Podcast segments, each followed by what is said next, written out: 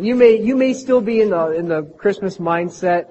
You may have already switched over to the new year. And if you're thinking about the new year, I want to ask you something. What would it be like if you could get just a couple glimpses of the big important things that are going to happen in 2010 or beyond? I mean, I don't know about you, but I don't want to know every little detail of what's coming up in my life. It'd be boring, right? It's like someone giving away the ending of a movie or of a book. But I do, it would be nice to know the big things that are coming ahead. I mean, wouldn't it have been nice to know that the U.S. economy was going to collapse in the fall of 2008? Uh, you might not have uh, bought that vacation home. Or wouldn't it have been nice to know that uh, a terrorist was going to strike the Detroit airport on Christmas Day? You might have chosen to drive instead of fly to see your family. We do, we want to know what's coming ahead. You know, the, the big things, the big events. And God is not in the fortune telling business. But He has, throughout His Word, made it clear to His people certain things that were going to take place in the future. It's called predictive prophecy. When you think of the prophets, you shouldn't always think of them as just, you know, these soothsayers with their eyes rolled back in their heads, because they weren't possessed. They weren't people who had channeled some strange spirit. They were just speaking for God. And sometimes God wanted them to preach against sin that was happening right then, and sometimes He wanted them to predict things that God was going to bring about in the future. And I want to read uh, one of those most famous prophecies. It was actually fulfilled on the first Christmas. It's from Micah 5. Micah 5, 1 verses 1 through 5. You can turn there if you'd like. That's where we'll be spending the rest of our time today. And I'll read those verses. The prophet Micah says, Marshal your troops, O city of troops, for a siege is laid against us. They will strike Israel's ruler on the cheek with a rod. But you, Bethlehem Ephratah, although you are small among the clans of Judah, out of you will come for me one who will be ruler over Israel, whose origins are from of old, from ancient times. Therefore Israel will be abandoned until the time when she who is in labor gives birth, and the rest of his brothers return to join the Israelites. He will stand and shepherd his flock in the strength of the Lord, in the majesty of the name of the Lord his God. They will live securely for then his greatness will reach to the ends of the earth, and he will be their peace.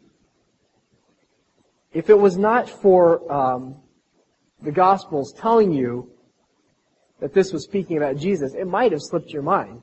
If you were just reading this passage, you might not know it was talking about Jesus right off the top of your head. But that is indeed the subject of this predictive prophecy. Let me give you a little bit of the historical background of that, because this is one of the most amazing prophecies that was ever fulfilled in the New Testament through Jesus. Micah preached to both the northern and the southern kingdoms of Israel during the 8th century. Both nations at that point had gotten heavily engaged in idolatry. They were very, uh, they, they practiced injustice towards the poor, towards the weak, uh, the people who should have been the leaders, the judges, the priests, even most of the kings, were blinded by sin and they led the people down a path, and it wasn't like the people didn't want to be led, they loved it, down a path of sin and idolatry and injustice, and they had completely ignored and forgotten about God. And God used Micah and some other prophets of that time, Amos, Hosea, Isaiah, who you probably are more familiar with. Isaiah and Micah prophesied at the same time. In fact, many people have called Micah Isaiah in shorthand because he mentions many of the same things that Isaiah does. And God used these prophets to warn the people of both Israel and Judah that God was going to punish them if they did not repent. And Israel was indeed taken into captivity by Assyria in 722 BC. That was actually right in the middle of when Micah was preaching. And so, the people of Judah they saw their northern neighbors be taken captive. And they knew that this Assyrian army was huge and infamously cruel. And they had every reason to fear as that Assyrian army started its march down into Judah. And you may know the story of Hezekiah and Sennacherib and how God slew over 100,000 Assyrian soldiers in one night to protect his nation, or uh, protect the nation of Judah, and particularly the city of Jerusalem. But it was in this time period that Micah preached his sermons. A lot of national corruption, sin, injustice. And this message, this particular message of these five verses in Micah 5, it is famous for predicting the actual birthplace of the Messiah. The actual little tiny town, insignificant town as we'll see, where Jesus came into this world. And it wasn't the grand entrance that many may have expected. And it certainly was an awfully difficult time to be predicting about something 700 years in the future. Didn't seem like that would really help the people who were standing behind the, the walls of Jerusalem with all the Assyrian soldiers outside. Didn't really seem like this was something that would help them that much considering it was going to happen 700 years in the future. And actually, as we'll see, a lot of the prophecy would happen, hasn't happened yet. So 2,700 years and counting. Didn't help those people much. But it does go to sh- it goes to show that God's plans are always better than our plans. And that's what we want to look at today through Micah's prophecy, through this little sermonette that he gave. That God's plans are always better than our plans. And there's two main points if you want to take notes or just keep it in mind that the things that show me in this passage that God's plans are always better than our plans is that God uses insignificant things to carry out his purposes. He uses insignificant things, the things that don't draw attention to themselves, things that wouldn't jump out to you or to me. And the really, the big thing that you see in the first couple verses here was that Christ's earthly beginning was very humble.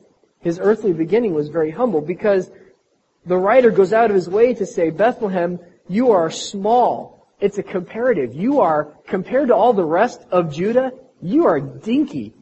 You are a backwater village, ain't got nothing going on there. I'm not gonna pick on Lena's hometown. Okay, well, a little bit. Uh, you know, Wapakoneta is where Neil Armstrong was born. It's a pretty good sized town. I mean, you know, 10,000 people maybe. Not that bad, but they have a Walmart and they have uh, a Sam's, no, have a Sam's Club. What do they have? A Walmart and, okay, they have a Walmart, you know. And they have a few restaurants. But there's a little teeny town that's actually closer to where Lena's parents live called Buckland. And it makes me laugh whenever I drive through there. I think the census said there's 200 people there. They used to have a restaurant. Not anymore. Have they ever had a gas station? Do they still have one? No. They don't have a gas station anymore either. No stoplight. Literally, this town, if you blink, you will miss it. It is so tiny. And it's, it's like one street with a few houses lined along. There's no business. People, you know, they farm or they go to Wapakoneta or Lima or some other area of, of Ohio for their job. But there's nothing going on in Buckland. And in some ways, that was what Bethlehem was like. And not only Bethlehem, but you gotta think even before, we tend to think of, we say the virgin birth. The virgin birth, the virgin birth. Was it a virgin birth? Absolutely. But what was really miraculous about that? It was a virgin conception, wasn't it? That was what was unique. But the birth itself, I'm sure Mary went through the same labor and pain and mental and spiritual anxiety that every woman goes through on her uh, when she brings a child into the world, especially her first. It wasn't like Mary's birth, she just breathed a sigh and all of a sudden Jesus was there wrapped in swaddling cloths. The Bible says she had to wrap him in swaddling cloth. She delivered her baby in the muck and mire of a manger. It was a very normal birth. And not only that, it was, it was not only normal, it was less than normal. Because a manger, a barn, that was the type of place where slaves and prostitutes would have had their babies. Certainly not the, the king of glory. So don't lose sight of the fact that, yes, we, we've romanticized, oh, oh holy night, oh star above, it's become romantic to us because of the shepherds. But that was a normal birth. And in some ways, a very humble birth that Jesus came into. And again, like I said, that town was just a normal, rinky-dink town. There wasn't anything special about that town except for one thing. Who knows what was the one special thing about Bethlehem? Who else was born there? David. Right. It's the city of David because that's where David was born. But what city do we associate with David? Where did he set up his kingdom? Jerusalem. So, in this passage, I really see an interesting contrast. Here's Jerusalem, which has hundreds of thousands of soldiers surrounding it. They don't know how long they can hold out. They're humiliated, which we'll see later.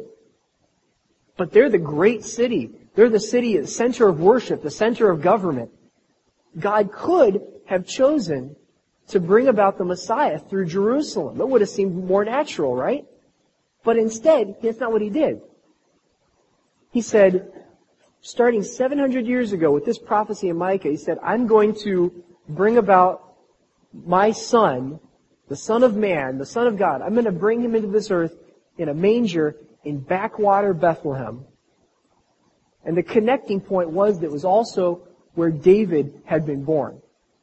And I challenge you, we're not going to take the time to do it today. But as you read through God's Word, especially the Old Testament, as you read about Jesus Christ, note how often he's tied to David. And I'll draw a quick comparison for you if it'll help. Romans calls Jesus the last Adam. You know, he, he does what Adam did. He does the opposite. Adam plunged the whole race of mankind into sin. And Jesus, Romans makes very clear, just as the one plunged people into sin, so the one will make many righteous. And Jesus' sacrifice applies to all mankind, just like Adam's sin applied to all mankind. And there's also a sense in which Jesus is the new David. King David, he was a great king, wasn't he? He did a lot of things right. He was a man after God's own heart. And God promised him in 2 Samuel 7 a line that would continue forever. Someone will always be the, the ruler, the ultimate ruler, which would be Jesus, would come from your line, David. A terrific privilege. But we also think of David's many failures, his mistakes with Bathsheba and Uriah and numbering the people and how his family fell apart. He was a good ruler, but he was not a perfect ruler. And the point that I want you to see, Bethlehem is small. Nothing special about it. Nothing special about the birth of a little baby in a barn. But God can use insignificant things, and He often does, to accomplish His terrific purposes. One writer said, this shows that Israel's future greatness does not depend on a human king, but on divine intervention to bring something out of nothing. And I would remark that both David and the Messiah had such an inauspicious beginning in this little tiny town of Bethlehem that it proved that only God could have brought them out of that and made them have the great success that they did have. But not only was Christ's beginning very humble, that's not unfamiliar to you, but look a little bit later in this, that Christ's earthly end will be glorious the verses that describe uh, you will be a ruler over Israel, whose origins are from old, from ancient times. Micah was making very clear this was not an ordinary human ruler. You could uh, you could translate that are from old, from ancient times, not just from ancient, but from the time before time, from the most distant time, from before anybody ever started keeping track of history. This ruler had his beginning then. He's always been. Micah was making it clear that this was not a human ruler. And it's interesting to note that this humble beginning turned into such a glorious end. And we have to understand it's not that Jesus' earthly ministry was so glorious. Because the descriptions here in verse 3, it says, Israel will be abandoned until the time when she who is in labor gives forth, and the rest of his brothers returned to join the Israelites. And then later on it says in verse 4, they will live securely, for then his, that's the Messiah's greatness, will reach to the ends of the earth, and he will be their peace. If you know a little bit of your history, you realize that the Israelite, that the nation of Israel has not had a real successful history, up until the 20th century even at least. They've always had somebody oppressing them. And from the time that Micah wrote this prophecy, when it was the Assyrians, then it would become the Babylonians, then it would become the Greeks, then it would become the Romans at the time of Jesus. And these verses about how glorious Israel will be restored and Jesus will rule over them and everything will be wonderful. It's not talking about when Jesus first came to earth at Christmas, what we call the first advent of Christ. It's talking about when he comes in the future, in the millennium, to reign. And we'll see some of that. The first thing is that he will assemble Israel as a unified nation. When Rome besieged Jerusalem in AD 70, long after Jesus had gone back to be with the Lord, Rome knocked down, remember, uh, Jesus prophesied about that himself. He said, not one stone will be left on top of each other. He knocked it all down and said, this is what's going to happen. The nation of Israel is going to be scattered. And that is what they did. When their nation was finally destroyed by Rome, Israelites, Jews, scattered all over the known world. And now they came to America, and there are Jews in America here. There are Jews in Russia. There are Jews in Europe. There are Jews all over the world. Because primarily they scattered at that point in AD 70. So the Lord is saying at some time, verse 3b, when he says the rest of his brothers return to join the Israelites, at that future day, the Lord Jesus is going to gather in his people, Israel, from all across the globe. He's going to gather them in, and the Lord was using this to encourage Israelites to say, yes, things are going to get bad. You're going to be scattered. But the Lord is still in control. And not only would he reassemble Israel, but he would spiritually renew them. The first phrase of verse 5 says, and he will be their peace. You, uh, if you're taking notes, jot down Jeremiah 31 and Ezekiel 36. Those are passages which also describe how God someday will put a new heart into the Israelites. I don't know if you knew this. It's not something that really solidified for me until the, until I got into seminary, really. When you look and you see the children of Israel going through the wilderness, when you see the children of Israel uh, installing David or Solomon as their king, when the, the waters closed down on the Egyptians, all these great high points of Israelite history that we read about in the Old Testament, you have to understand that not all of those Israelites were true believers. You're not going to see the entire nation of Israel in heaven someday, those who lived back then. The Lord talks about that. He talks about how they didn't have a true heart. They didn't have a heart for Him. They went through the motions but you know the story of how eventually they started serving idols, which is what had happened in Micah. So I don't want you to lose sight of the fact that Israel needs to be saved. Jews today and Jews then, they needed to put their faith in God just like you and I have. It is by faith that we have a relationship with God. And that is what has been lacking from so many Jews, so many Israelites. They, they looked to their national heritage. They said, oh, I'm part of this line. I'm, I'm part of this people of God. But they were not really the people of God unless they put their faith, their complete faith in God. And that is what the Messiah will do someday. It says he will be their peace. He doesn't want them just to be blood relatives. He wants them to be spiritual family as well. And look at this, or listen to this, uh, if you just want, in Ephesians 2, verses 11 through 14. Paul says, therefore, remember that formerly you who are Gentiles by birth and called uncircumcised by those who call themselves the circumcision, that done in the body by the hands of men. Remember that at that time you were separate from Christ, excluded from citizenship in Israel, and foreigners to the covenant of the promise, without hope and without God in the world. That's Paul describing you and me people who did not know God, were not Jews, had no hope outside of God. But now in Christ Jesus, you who once were far away have been brought near through the blood of Christ. For he himself is our peace, who has made the two one and destroyed the barrier, the dividing wall of hostility. He himself is our peace. It appears to be that Paul is referring back to this passage in Micah he will be their peace. One of the greatest mistakes of all Israel's history has been that they wanted peace from their enemies. They wanted peace from the foreign invaders. They wanted peace from the rebels. They wanted peace from all the military problems that they had. Lord, give us peace. Give us victory. And God has always had as his top priority that they would have, individuals would have peace with him. And they would be reconciled through Jesus Christ, through his sacrifice. So the Jews needed to be reassembled, which the Messiah would do. But they also needed to have a new heart put inside them. They needed to be born again. Just like you and I needed to be born again. But also, the Messiah would lead and protect his people. Some of those beautiful verses that I know of, in Micah at least, if not the entire Old Testament. He will stand and shepherd his flock in the strength of the Lord, in the majesty of the name of the Lord his God. And they will live securely, for then his greatness will reach to the ends of the earth, and he will be their peace. As we mentioned that before. Look at those, just those phrases. Stand and shepherd.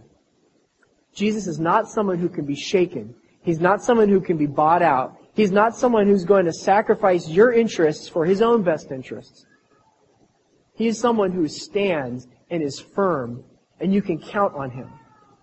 And this idea of shepherding, it's not quite just t- gently guiding your flock. It's actually going on the offensive because you see a couple verses further down outside of our passage, when the Assyrian in- invades our land, we will raise against him seven shepherds and they will rule the land of Assyria with the sword. This sense of shepherding has the idea of guarding. Jesus is the one who stands and guards his people. There is nothing that happens in your life or in my life that occurs except that the Lord Jesus, who oversees us, who takes care of his people, allows it to happen. And there is so much worse. The bad things that happen in your life, they could be so much worse, but the Lord shows us mercy and protects us over and over again. Jesus is a full member of the Trinity. And when it says, in the strength of the Lord, in the majesty of the name of the Lord his God, remember what Jesus said when Pastor went through John. He said, I don't do anything unless it's from the Father. Unless it, the, I'm relying on the Father's power. Unless he tells me to do it, I don't do anything on my own. I'm not a maverick. Jesus Christ was ultimately dependent on the power and authority of God his Father. And it wasn't because he was weaker or less or had to be plugged into some magical outlet. Jesus Christ was fully God. But as we saw, he humbled himself to come in a normal birth in a backwater town. But God has said, in the millennium, in the future, he will be very glorious. And the last, uh, the last couple phrases, the people will live securely, for his greatness will reach to the ends of the earth. God is the omnipotent creator. Everything that happens on earth is under his control. And in that thousand year reign, there is not the remotest chance that one of Israel's enemies will rise up and threaten her. There is not the remotest chance that they have a, an opportunity to stage a rebellion. That thousand years is going to be one of complete peace and security. And you and I look forward to that as well because God has promised that we are the people of God, as those verses I read in Ephesians 2. And you and I can look forward to that day of peace and security when Jesus rules from Jerusalem. And it will be wonderful, and I hope that thrills your heart. It may seem a long ways away, but friends, it could be as soon as seven years from now. Because we know that Jesus could return at any minute to rapture his people. Then there will be seven years of tribulation, and then the millennium will start, and Jesus will come back to rule on earth and you and I will be exalted. We will be able to serve Him and worship Him perfectly.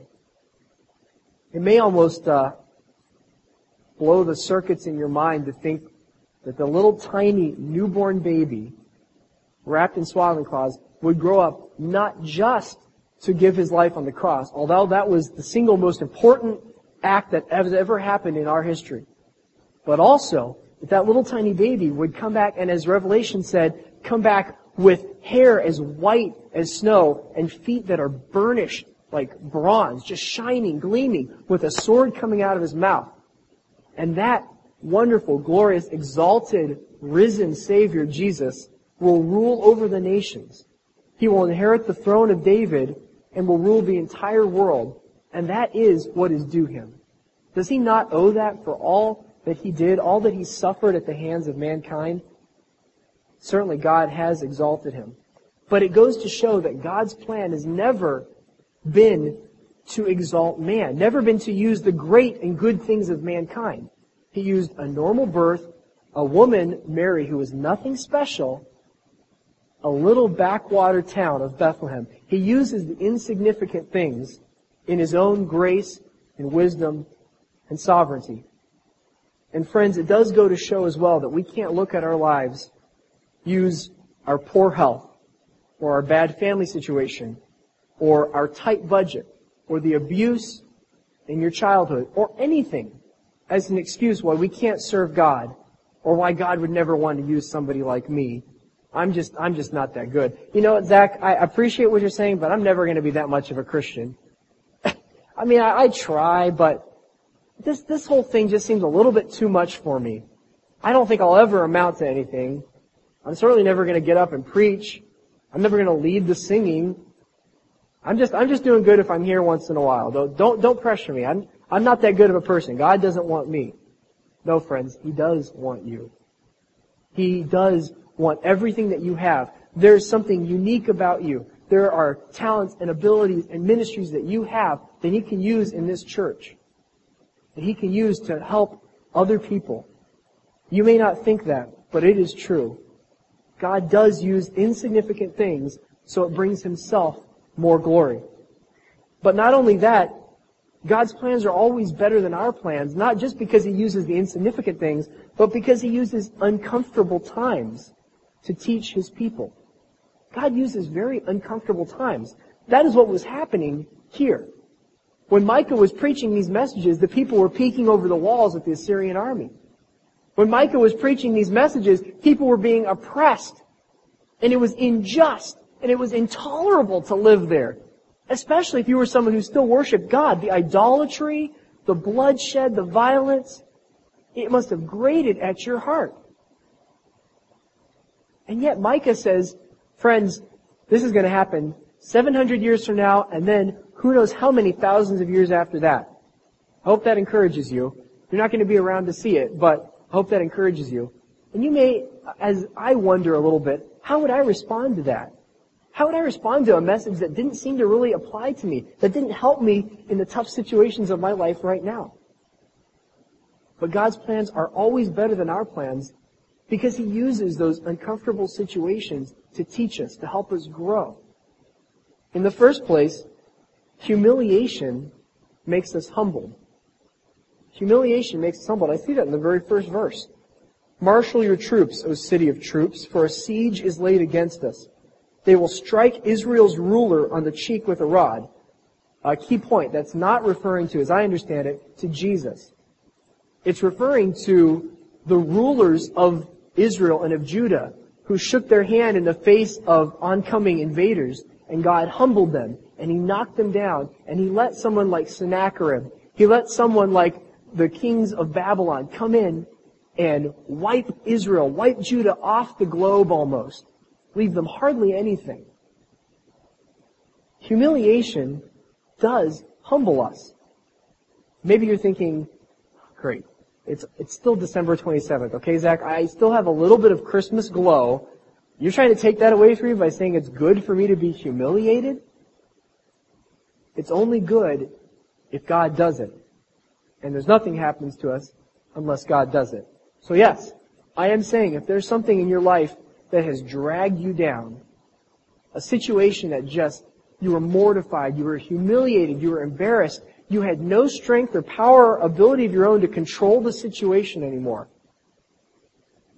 That was God. I can say that.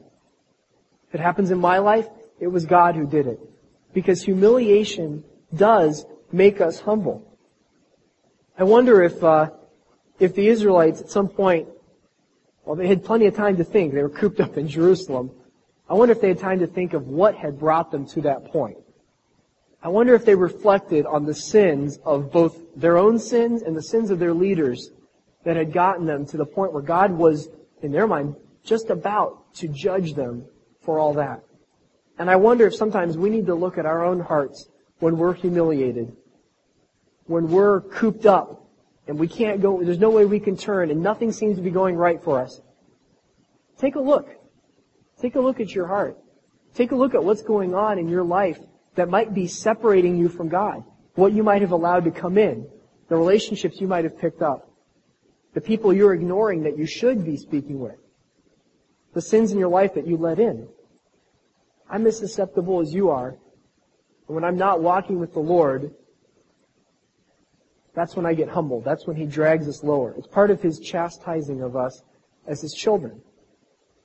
Pride stands between us and a right relationship with the Lord. And sometimes when your life or my life is turned upside down, that's the only time we can see straight. Not only does being humiliated make us humble, as the Israelites found out, but also being lonely or being alone makes us lonely. Being alone makes us lonely. Look at verse 3. Therefore Israel will be abandoned until the time when she who is in labor gives birth. Obviously speaking of Mary giving birth to Messiah. Israel will be abandoned. The idea of the word is to deliver over.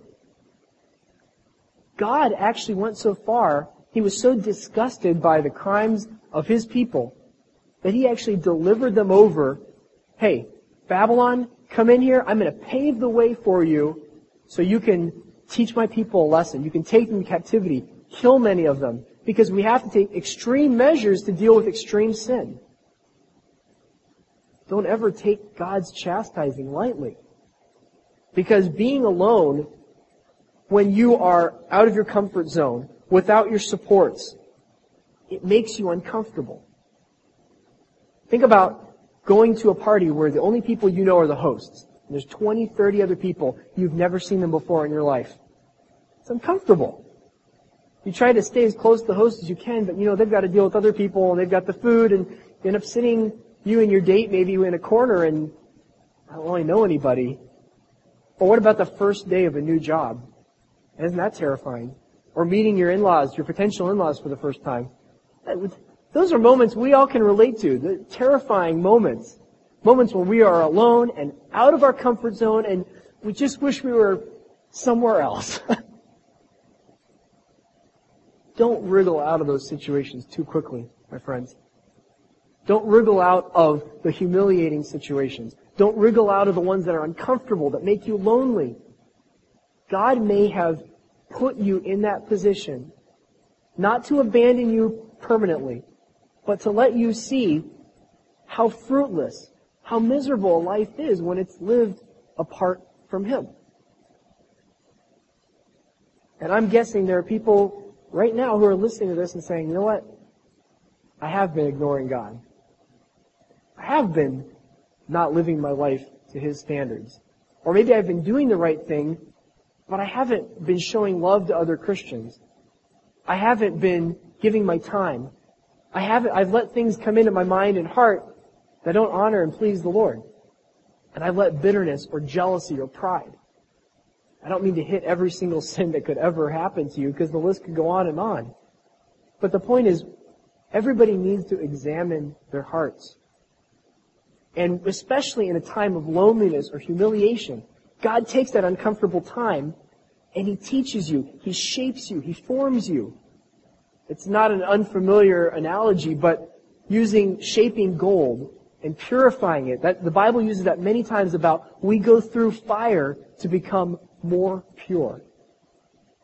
I was designed to worship God together with other Christians, not to live life my own way, do things that just make me happy, make me rich. We're supposed to live life with other Christians and not be completely self-sufficient. Pride stands between us and a good relationship with God. This amazing prophecy is not just for Israel, although that was its primary audience. It's for you and I. Remember, Paul said these things that are written before were written for our learning. So what can we learn from this? We need to learn that God uses the insignificant things to bring about His purposes. He uses uncomfortable situations to purify us. Not what we would prefer to go through, but the Lord uses that to teach us great lessons great spiritual lessons about himself. That's why his plans are always better than our plans. And the gospel, honestly, friends, it does not make sense to unbelievers. It's foolishness to them. So we can't expect the insignificant things to make sense to them. But hopefully, through the eyes of, of Christians who have the Holy Spirit in our hearts that helps guide us and teach us what we need to know, we can look at a situation like Jesus being born in a manger and not just say, oh, how cute. Mary and Jesus and the donkeys and the shepherds. Oh, I just want to take a picture. It's so much more than that, isn't it? It's Jesus coming to someday die for your sins, to be slaughtered on a cross.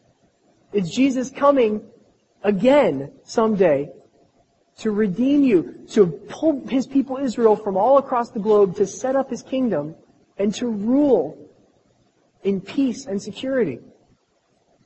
It is so much more than that.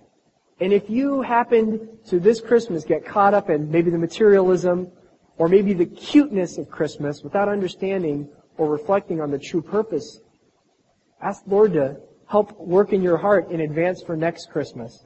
Because Christmas is not just a holiday that we can feel good about, although we do. It's a holiday to remember and to praise God that His plan is always so much better than our plan. Let's pray. Heavenly Father, we need you so much. We need to remember the important things, the important things where you teach us through the insignificant things that might escape our notice and the uncomfortable times that we just want to escape, period. Lord, we need to listen. We need to have our ears and eyes open. And like Israel, we need to pay attention and repent if there's something in our life that needs to be repented of. Oftentimes, Lord, there's no sin. It's just that you're putting us through a difficult time so we can trust you better. And your plans are always so much better than ours. And we thank you that you fulfilled this prophecy perfectly and that the Lord Jesus was born in Bethlehem. One more um, verification that you are God and that you are in complete control of everything. And we trust you with our lives, Lord. Give us a good new year. May we serve you and grow closer to you and not stray from your heart this year. In Jesus' name I pray. Amen.